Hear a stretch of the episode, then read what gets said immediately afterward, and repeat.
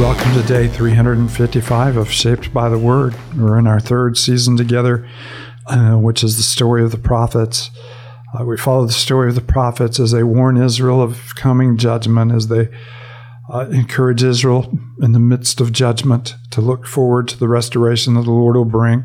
And of course, as the people return from exile in Babylon, uh, that they uh, are encouraged to continue to pursue the Lord and to live in a way you know, that they will know the redeeming power of God and His grace. So we come today to the prophet of Joel. Joel is hard for us to place historically with, you know, the prophets. Uh, there is no reference to a king. There's no you know, time references, you know, that we can look at. His, his prophecy could fit in any one of those sections. It could be a warning of the coming judgment of the Lord. It could be, you know, something that uh, you know, that Joel is using to encourage them while they're facing judgment, not to return to behaviors of the past. Or it could be just a warning at the end. Now that we've been returned to the land and to the people, let's not be the people we once were, but let's be a people wholly dedicated to the Lord. And of course, one of the features, you know, of Joel is, uh, you know, his fascination with locust. so we come to the first chapter, we're going to actually be introduced to four different Hebrew words for locust in this. And we're going to be introduced to eight different crops, you know, that they devour, you know, as they move through the land. And, and of course, the locusts we meet in the first chapter become even more ominous in the second, you know, chapter. And of course, they've evoked our imagination through the, you know, the, the story of, you know, prophecy and how we look at prophecy. Uh, so we come today to the story of locusts found in the book of Joel. Uh, before we read, as mm-hmm. always, uh, we, uh, we want to see what God wants us to see through His Word so that we might know Him more fully and we might reflect Him and His grace more richly as, as we follow Him. Uh, so before we read, we offer ourselves, our hearts, our entire being to the Lord uh, to know Him and, and to be transformed by His Spirit into the image of His Son. So before we read, Cindy, do you mind lifting us up? No. Father, thank you for this time in your word. Thank you for the gift of your word to us.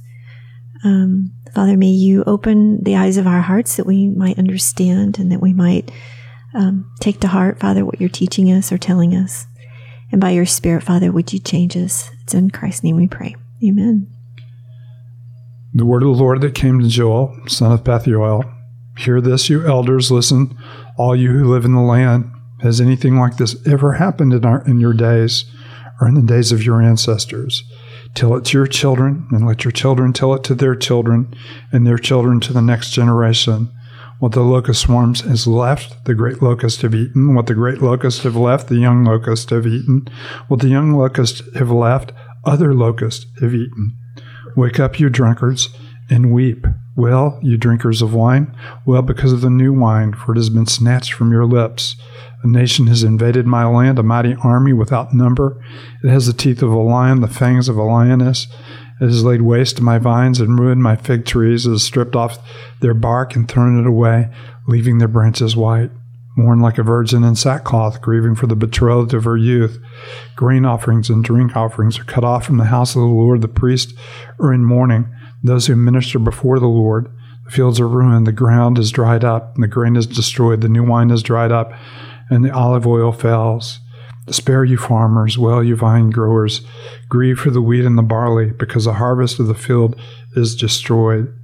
The vine is dried up, and the fig tree is withered, the pomegranate, the palm, and the apple tree, and all the trees of the field are dried up. Surely the people's joy has withered away.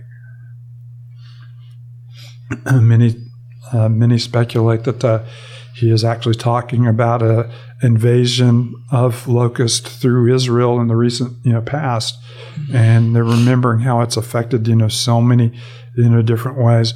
Uh, one of the things you can Google to you know get an absolute you know appreciation of this uh, is just locust swarms you know that are happening in Africa right yeah. now. How they'll sweep through the land, almost and blanket the land and devour everything in their sight and leave the people you know hopeless. And of course, he's using that image you know, to point, you know, to a greater judgment that is coming. And of course, we uh, this is coming from you know Deuteronomy 28, where God you know predicts if the people do not honor God in all their ways, uh, that they will send locusts to devour the land. And, and this both you know, can be literal and, and figurative, where they will plant much but not have much in return. And, and of course, this is the leanness of a people who pursue life, you know, apart from God. And it's a very vivid picture, you know, that is, is given here. There's not even a sacrifice to be taken to the yeah. temple because all of the uh, the grain and the wine and the pomegranates and apples, you know, and, uh, all are taken. And you see just the compounding nature of the locust, right? What the locust left, the great locust ate. what the great locust left, the young locust ate. What the young locust left, you know, the locusts have eaten. And then there's kind of that call to to wake up right after that. You know that the word of God has that sobering effect of inviting us into the reality of the situation, and so often we like kind of hide from that, and and yet there's that increasing wake up. You know, you drunkards and, and weep. Look what's happening. You know, it's a, and, and that's, you know, a very imprecise, you know, uh, translation of the Hebrew there. We're not sure, you know, what this means, but the, there's four different words for locust, which kind of magnifies the impact. So they can be the great locust, the young locust, and the, coming locust, or the other locust, or they can be different kinds of locust. But the whole idea is the effect just seems to multiply itself over and over and over again. And the first wave, wave of devastation is not nearly as bad as the next, which is not nearly as bad as the next, and what's not nearly as bad you know, as the next. So you have four, you know, and you have that sense of completion, and uh, you have a strange uh, window into Hebrew. You can tell how serious, you know, how serious something is by the number of words you you invent to talk about it. And mm-hmm. so we have words here that we don't even you know, completely know the meaning. Yeah.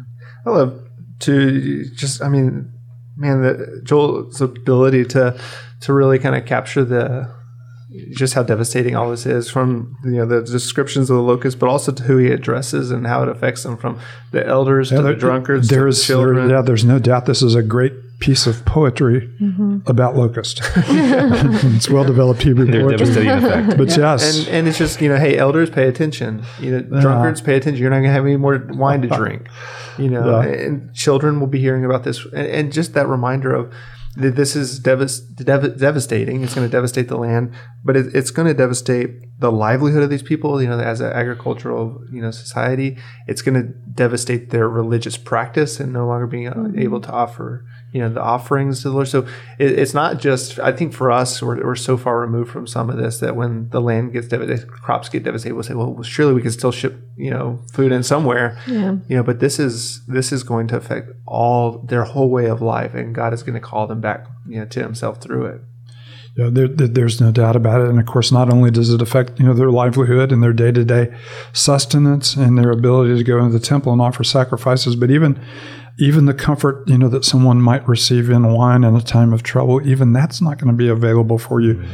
those of you that have tried to drown your yeah. sorrows you know with drink so all of this can be stripped away from you and, and you will you will have nothing and what will your response you know your response be mm-hmm. And not only do you have four kinds of locusts you have eight mentions of different crops, you know, this will affect. Mm-hmm. And of course, if you're doing numbers in Hebrew, you know, seven is is the number of absolute completeness. This has gone one step beyond that. This is more than complete devastation, you know, in the light of those who are you know experiencing it. Mm-hmm. So that's maybe why the people's joy is withered away as it concludes. like, what do we have left? Yeah, I don't know. You yeah. know, my joy yeah. just withers away when I don't have anything to I eat. Know, you geez. know, that could yeah. do it in and of itself. But it's, you know, it's a picture of, you know, it's a picture of a couple things. It's a picture of natural consequences, you know, and devastation, mm-hmm. you know, of a land, you know, by physical locusts. It's going to be a picture of God's judgment through the nations as they sweep through, you know, Jerusalem and, you know, pick Jerusalem, you know, clean. But it's also a picture of, of the devastation of, you know, the way Jesus would describe it as those who are rich in the things of this world, but not rich, mm-hmm. you know, toward God.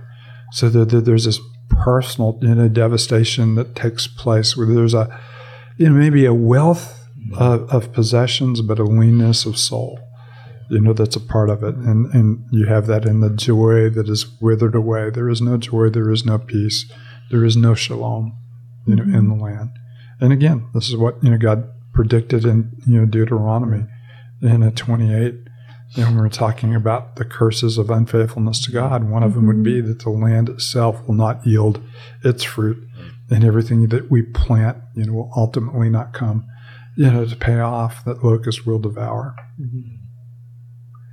Hmm. Joel's also kind of an apologetic for, if you will, in some sense of, you know, when we see things like this, we ask, and then we'll see the question later on in chapter two, you know, where is their God? Why will the nations say, where is their God? And then the Lord responds, you know, mm-hmm. surely I've taken notice and I'll send you new wine, you know, I'll send new grain. And, and that just that reminder of we see this devastation happening and as certainly as it, they're undergoing it, you know, they're, you know, what is happening? Where, you know, where is God? Did he abandon us? Did we forsake him?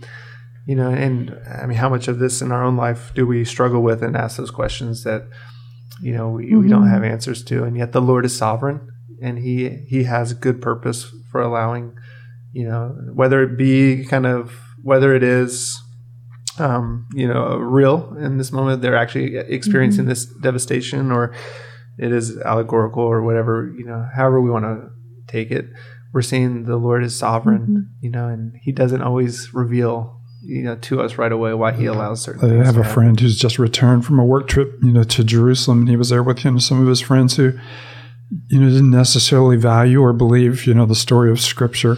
And uh, one of them, you know, one of his coworkers, you know, quipped to him, "It sure seems like God could have picked a prettier place."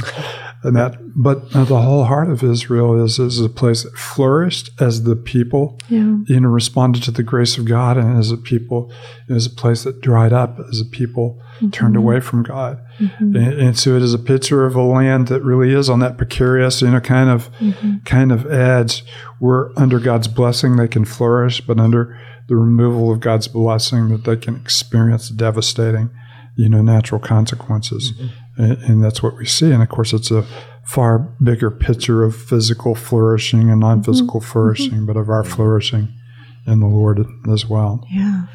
Heavenly Father, we thank you for a week in your word. We thank you for. Um, we thank you for leanness that draws us to you, but more than that, we thank you for the fullness that you have offered us in, in the person of Christ. May we be a people who are always humbled by your blessing. It's in your holy name we pray. Amen.